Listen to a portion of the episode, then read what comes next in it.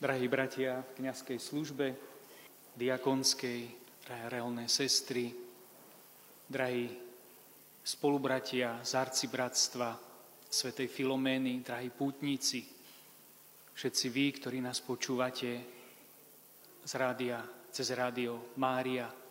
Chcem pozdraviť aj všetkých, ktorí možno sa tu dostali, ani nevedia ako, a možno sa tu tak trošku cítia omylom.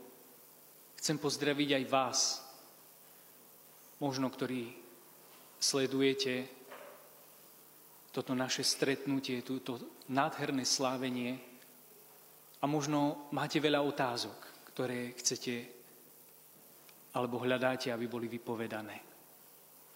Na začiatku chcem povedať, že mám veľkú radosť z tohto slávenia. Mám veľkú radosť, pretože keď vidím, ako prichádza tento ľud, ako, ako sa pripravuje každý na toto slávenie, keď vidím, koľko dní, tých 9 dní, ako sa každý pripravoval a koľko, koľko pokorie na tomto mieste, koľko ľudia sa vyznali zo svojich hriechov, preto verím, že každé slovo, ktoré tu zaznieva, padne hlboko a bude môcť priniesť dobrú úrodu. Spolu s nami chcem hneď na úvod povedať, že sú to aj svedci a blahoslavení, ktorí ďakovali osobitným spôsobom za svetú Filoménu. A tak môžeme povedať, že sveta Filoména je blízka veľmi kňazom, pretože patrom kňazov svätý Jan Mária Vianej Veľakrát prosil Boha o zázrak na príhovor svätej Filomény.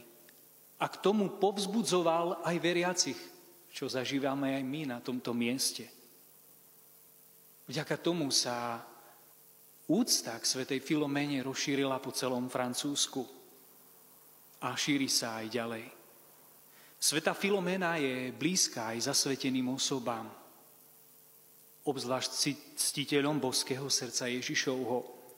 Sveta Magdalena Mária Baretová, veľká ctiteľka srdca Ježišovho, sa pred operáciou modlila k svetej Filomene o pomoc pre postulantku a tá bola zázračne uzdravená na príhovor svetej Filomény. Takže vidíme kňazi, reholníci. Je blízka aj misionárom. Svetý Peter Šanel prvý misionár a mučeník Oceánie bol známy tým, že so sebou na misie v Oceánii nosil kríž na krku, rúženec a breviar. A v tom breviari má obrázok Panny Márie, svätého Jozefa a svetej Filomény. Áno. Je blízka aj tým, ktorí sa starajú o chorých. Zoberme si svätého Damiana de Vester, Dobrovoľne sa prihlásil na misijnú službu na ostrove Smrti na Molokaj, kde 9 rokov opatroval malomocných. Koľký z vás prichádzate, opatrujete chorých, prichádzate so svojimi túžbami, prozbami, možno cítite veľké bremeno sveta. Filomena je blízka aj vám. Viete, komu zasvetil prvý kostol? na tomto ostrove? Svetej Filoméne. Svoje miesto tu majú aj pochybujúci. Vieme, že svätý Páter Pio z Pietrelčiny 25. mája sa narodil rovnako, ako boli nájdené relikvie svätej Filomény a vysvetený na kniaza bol 10. augusta, ako aj deň oslavy svätej Filomény. Tento muž bolesti a utrpenia, ktorý 10 ročia mal stigmy, pri jednom stretnutí s pochybujúcimi povedal, že sveta Filomena je v nebi a pochybnosti o tom sú dielom diabla. Mohol by som pokračovať v zozname svetých a blahoslavených, ale chcem, aby sme si uvedomili, že je to naozaj celé nebo, ktoré sa pri, pridáva k tejto našej slávnosti. Ako niektorí možno viete, niektorí nie, ja pôsobím v Bolívii už 7 rokov A keď som prišiel na to miesto amazonského pralesa, tam ešte nepoznali svetú Filoménu. A tak e, chcel som im podať aj tú radostnú správu. Začal som obnovou, ktorú som mal pre, pre matky, potom pre deti. Deti si ju tak obľúbili, že sa rozhodli pripraviť divadlo. Už po krátkom čase hovorí, my chceme prezentovať divadlo, kde chceme svedčiť o jej živote. Takže to bolo nádherné, že ja som si hovoril, ako môžeme hovoriť ďalším ľuďom o Svetej Filoméne. A tie prvoprimajúce deti, ale aj, ale aj birmovanci povedali, tu budeme hovoriť už my. Takže ma takto veľmi milo povzbudili a, pre, a predbehli, že, že tu už my budeme hovoriť druhým. My zavoláme našich rodičov a my im chceme povedať o, o tejto svetej. Tak osobitne sa, sa dotkla ich, ich srdca. Možno si niekto môže tak povedať dnešný deň. Dobre, ale čo mi môže táto svetica povedať pre mňa dnes?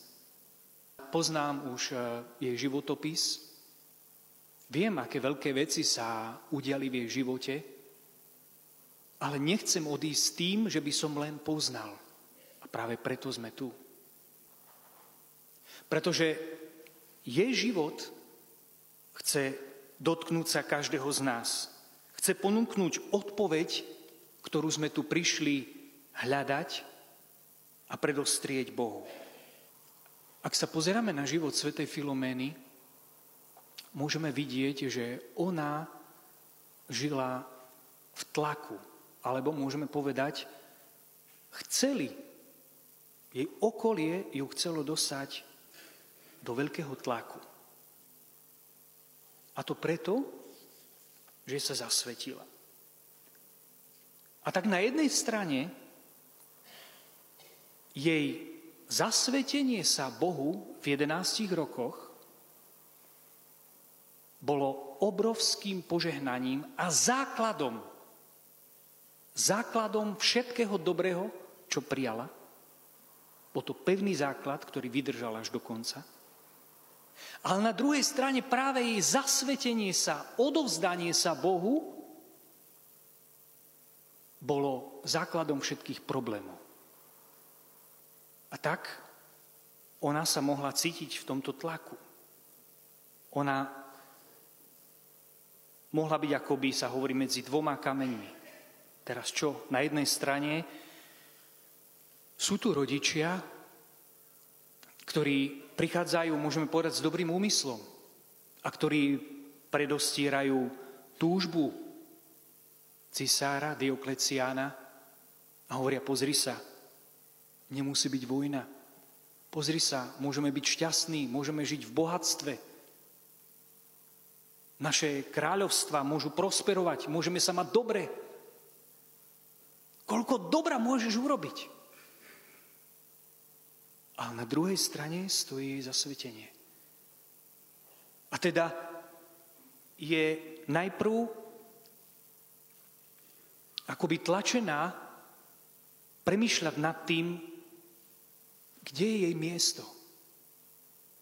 Rozhodla som sa správne? Ak vie, čo urobila, vie, ktorým smerom ide, stačí len pokračovať. A ak nie je si istá, potrebuje pochybovať. Ale ona nepochybovala. Ak sme čítali Evangelium o múdrych a nerozumných pannách, Môžeme to povedať tak, čítali sme Evangelium o tom, že niektoré si zvolili svoj základ vo veciach, ktoré pominú. Vo veciach, ktoré im ukazoval svet, že sú správne a dobré. Ale to tak nebolo. Iné panny spoznali napriek nátlaku okolia, a ovplyvňovaniu, čo je správne a priniesli si ten olej až na stretnutie so ženíchom. Čo tým chcem povedať? Na stretnu, potom, ako som tu na Slovensku, po mnohých stretnutiach, rozprávam sa s ľuďmi, počúvam, čím možno žijú, nechcem povedať, žijete vy, ale pretože ja som už 7 rokov v Bolívii, ale možno čím sa žije na Slovensku. A práve mnohí ľudia to mi hovorili, že vieš, my ani nechceme, ani nežijeme vecami tohto sveta. Ale ten tlak okolia je tak silný, napríklad v zmysle, dobre už bolo, všetko teraz bude drahšie, teraz bude len zlé, teraz, aby si niečo nezabudol, naskoč na tú vlnu, lebo všetko bude drahé a podobne. A hovoria, my ani sme na začiatku nemali takéto úmysly. Ale jednoducho ten tlak je taký silný, že už sa tým necháme ovplyvniť. Alebo pri návšteve ďalšej rodiny tiež tak sa zdieľali a hovorili, pozri sa, máme svoje hodnoty, snažíme sa žiť to kresťanstvo, ale aj cez naše deti, možno, možno v tej škole, je to také silné, že príde náš syn domov, alebo naša dcera povie, no už všetci majú tú a tú vec a ja som už posledný, čo to nemá. A darmo sú rodičia, ktorí povedia, pozri sa, to je taká vec, ktorú absolútne nepotrebuješ. To je úplne, úplne mimo. Darmo. Hovoria, to je tak silný tlak toho okolia, ktorý nás akoby e, nútil k tomu, aj náš syn a naša dcera musí mať to a to. To akoby znamenalo, že pre tlak okolia začneme zanechávať to, čo je dôležité, to, čo je správne a podľahneme tomu a pôjdeme len v nejakej vlne, ktorá nás neunáša k radostnému stretnutiu so ženíchom, ale k tomu, aby sme druhýkrát klopali na dvere. U, Pane, otvor nám.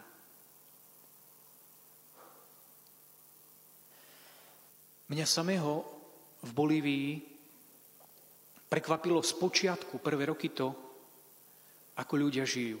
A nevedel som si na to zvyknúť a hovoril som si, ako tu môžete žiť takto.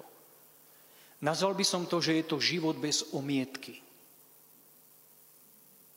Poviete si, OK, v poriadku, Môžete si predstaviť pekný domček, z, ktorý má strechu z palmových listov, bambus, blato.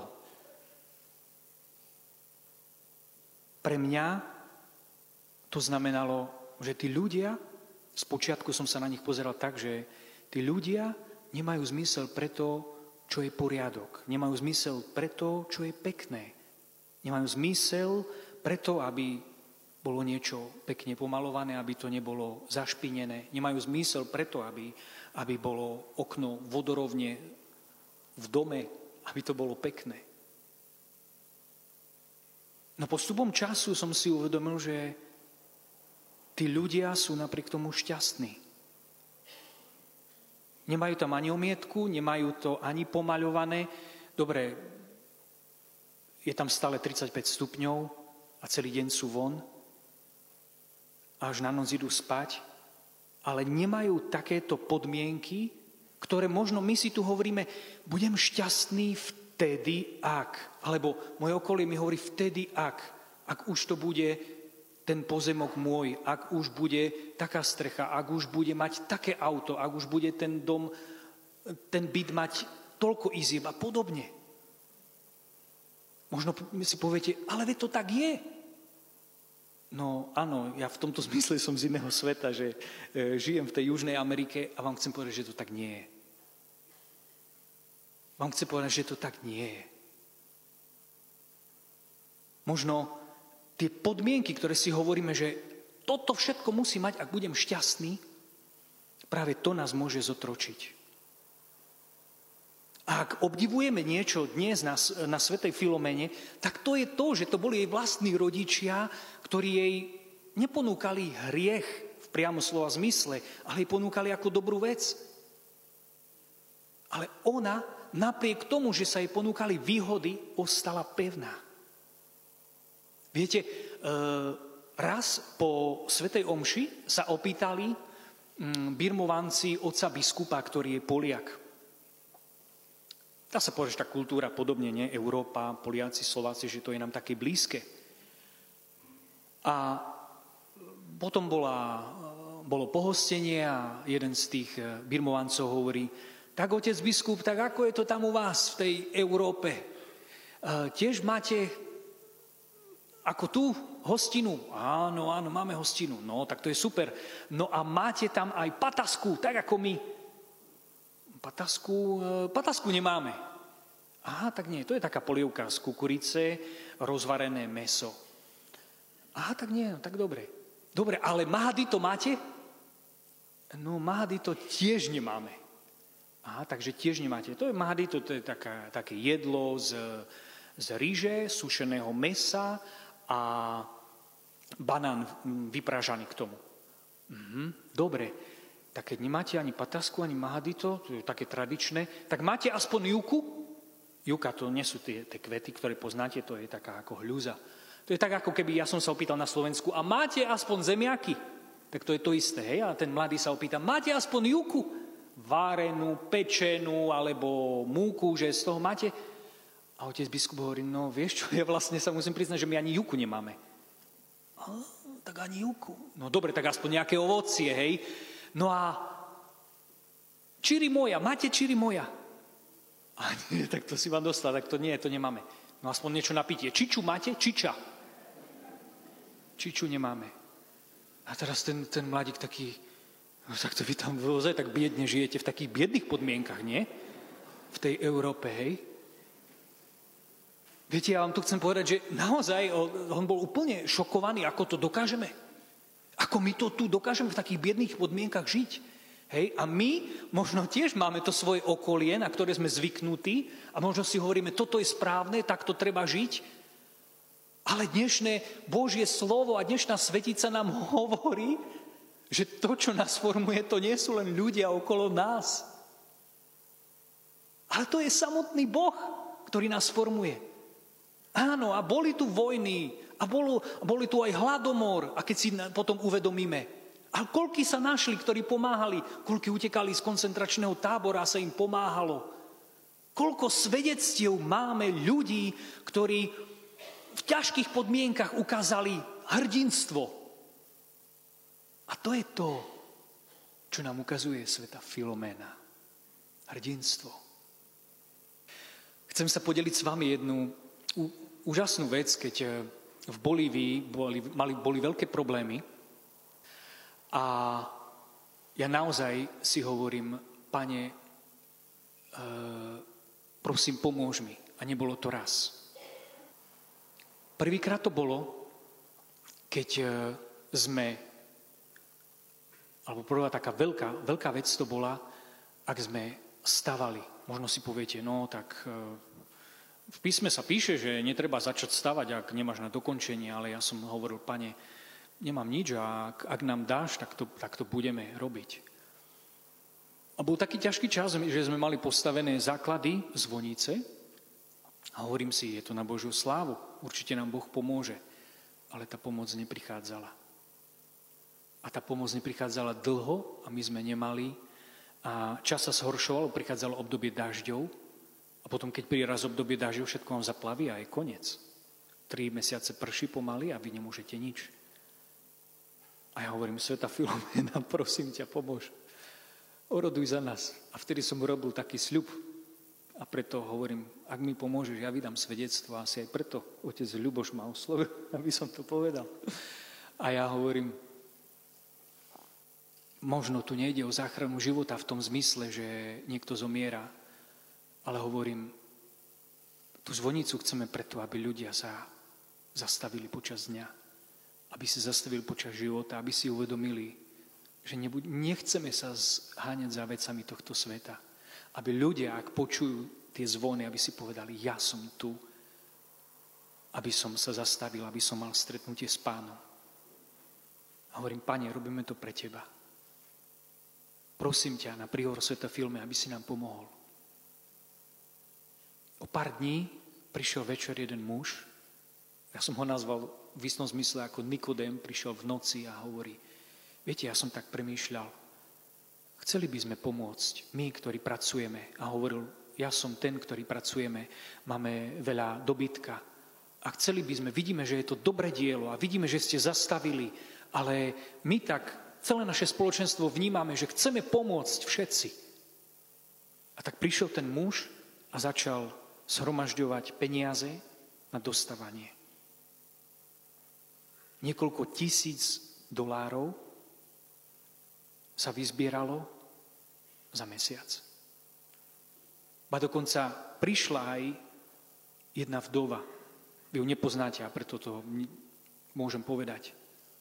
A raz pri, prišla vdova tiež v jeden deň a hovorí, tu vám chcem dať, pán Farar. Ale tak, že pravá ruka nevie, čo je ľava. Aby, to tu, aby tu ľudia o tom nevedeli. Nechcem, aby vedeli moje meno.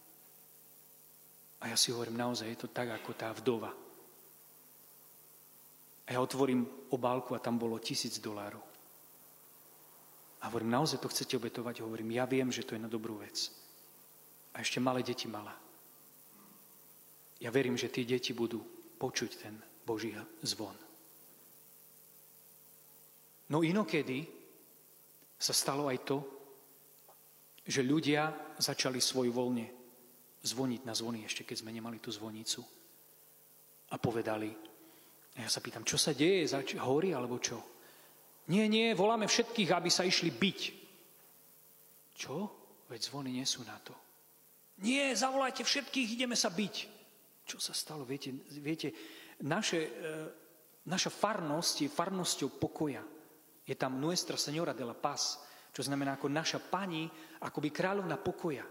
Naša pani pokoja. Ľudia žijú v pokoji, ale prišli ľudia z iného kmeňa, dá sa tak povedať, a zablokovali cesty. Nikto sa nemohol dostať, kde chcel. Takéto protesty sa robia, sú bežné v Bolívii. Ale ľudia sa začali búriť a hovorili, pozrite sa, my s vami nemáme nič, prečo ste nám tu začali blokovať cesty. A to sa stupňovalo tak, že ten jeden kmeň proti druhému priamo pred kostolom na námestí sa začali byť. Ja hovorím, Bože, čo teraz robiť? Čo teraz robiť? Ešte som sa, ešte vošiel som do kostola, modlil som sa, páne, osvieť mám, čo mám robiť? Zodvihol som telefón, hovorím, otec biskup, dajte mi povolenie, aby som tam šiel, dajte mi požehnanie. Nechcem tam ísť bez Božieho požehnania. Vieš čo, môžeš ísť, ale tak, že nezomreš. dobre, tak asi mučeník nie, ale tak dobre. Zobral som olej svetej Filomény, svetenú vodu, obliekol som sa, dal som si fialovú štolu, ešte som zobral katechetu, hovorím, ideme tam. No to bolo naozaj, chlapi sa bili. Bili sa chlapi na zemi a dostával tam, dostával. A ja som do toho prišiel. Naozaj, ja som nevedel, ako zareagujú, ale to bol ozaj moment prekvapenia. Predstavte si, že niekto sa bije a zrazu, hej, ten katecheta, hej, prišiel pán Farár, majte úctu, teraz da, čo vám chce povedať. To to čo to, že my sa tu bijeme, viete, každý zadýchčaný. A teraz, počkajte, počkajte. Hovorím, som ich pozdravil, hovorím, ak ma nepoznáte a som im povedal, aká situácia, hovorím, určite ste unavení a som už zavolal jednu pani, tu máte, ja vám nalejem vám, som hovorím, tu máte, dajte si Coca-Colu, tu vám, dajte si oni, to čo to, hovorím, tak viete, každý unavený, kto sa nechce napiť, keď je horúco. Takže získal som čas, tak som chcel, aby si vydýchli a to bol pre nich moment prekvapenia. Hovorím, pozrite sa, veci sa tak neriešia. A to nebude dobré, ak to tak budeme riešiť. To pozerajú na mňa. No a čo teraz? Ja hovorím, a vy sa tu len tak bijete, to nemáte žiadneho vodcu, alebo čo? No tam máme, hej, máme, máme vodcu.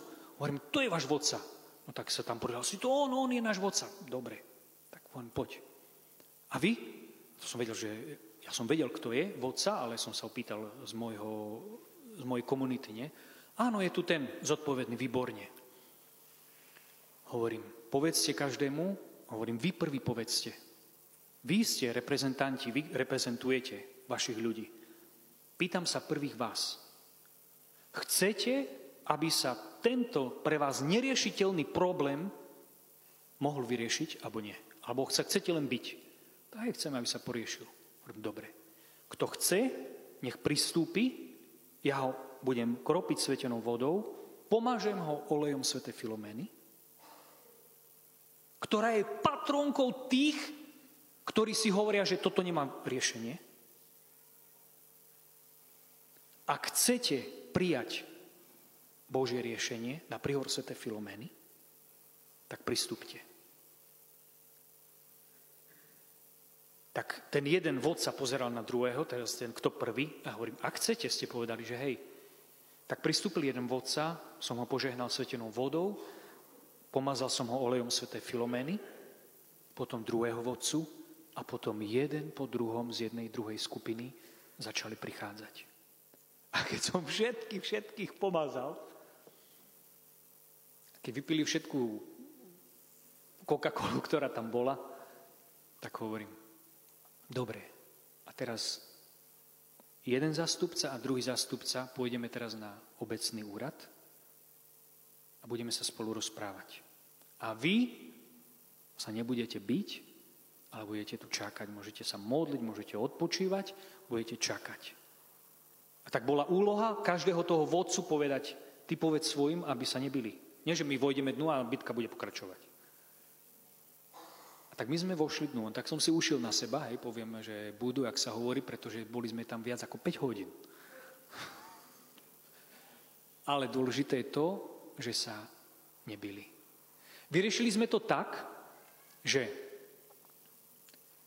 ako sa hovorí aj, e, ovca celá aj vlk city, či ako? tak sa to hovorí, že vyriešili sme to takto. Blokáda bude pokračovať. OK, sú spokojní. Ale budú výnimky. Blokáda bude trvať len, teraz si nepamätám, 2 či 3 dní, spolu 3 dní asi už bolo, bude trvať len 3 dní. Ale môžu prechádzať deti, môžu ísť do školy. Môžu prechádzať tí, ktorí majú mlieko, môžu prechádzať, a mali sme tam ďalších, ktorí sú potrební. A tak sme vlastne dosiahli to, že život fungoval ďalej, a počase oni sa zbalili a odišli. Pre nich to bol neriešiteľný problém. A ja verím, že na príhovor Sv. Filomény im Boh pomohol. Nech je sláva Bohu cez Svetu Filoménu. A nech každý z nás má takúto dôveru, pretože to riešenie nepríde z nás. Je to milosť, na ktorú sa potrebujeme otvoriť. Tak nech sa stane. Amen.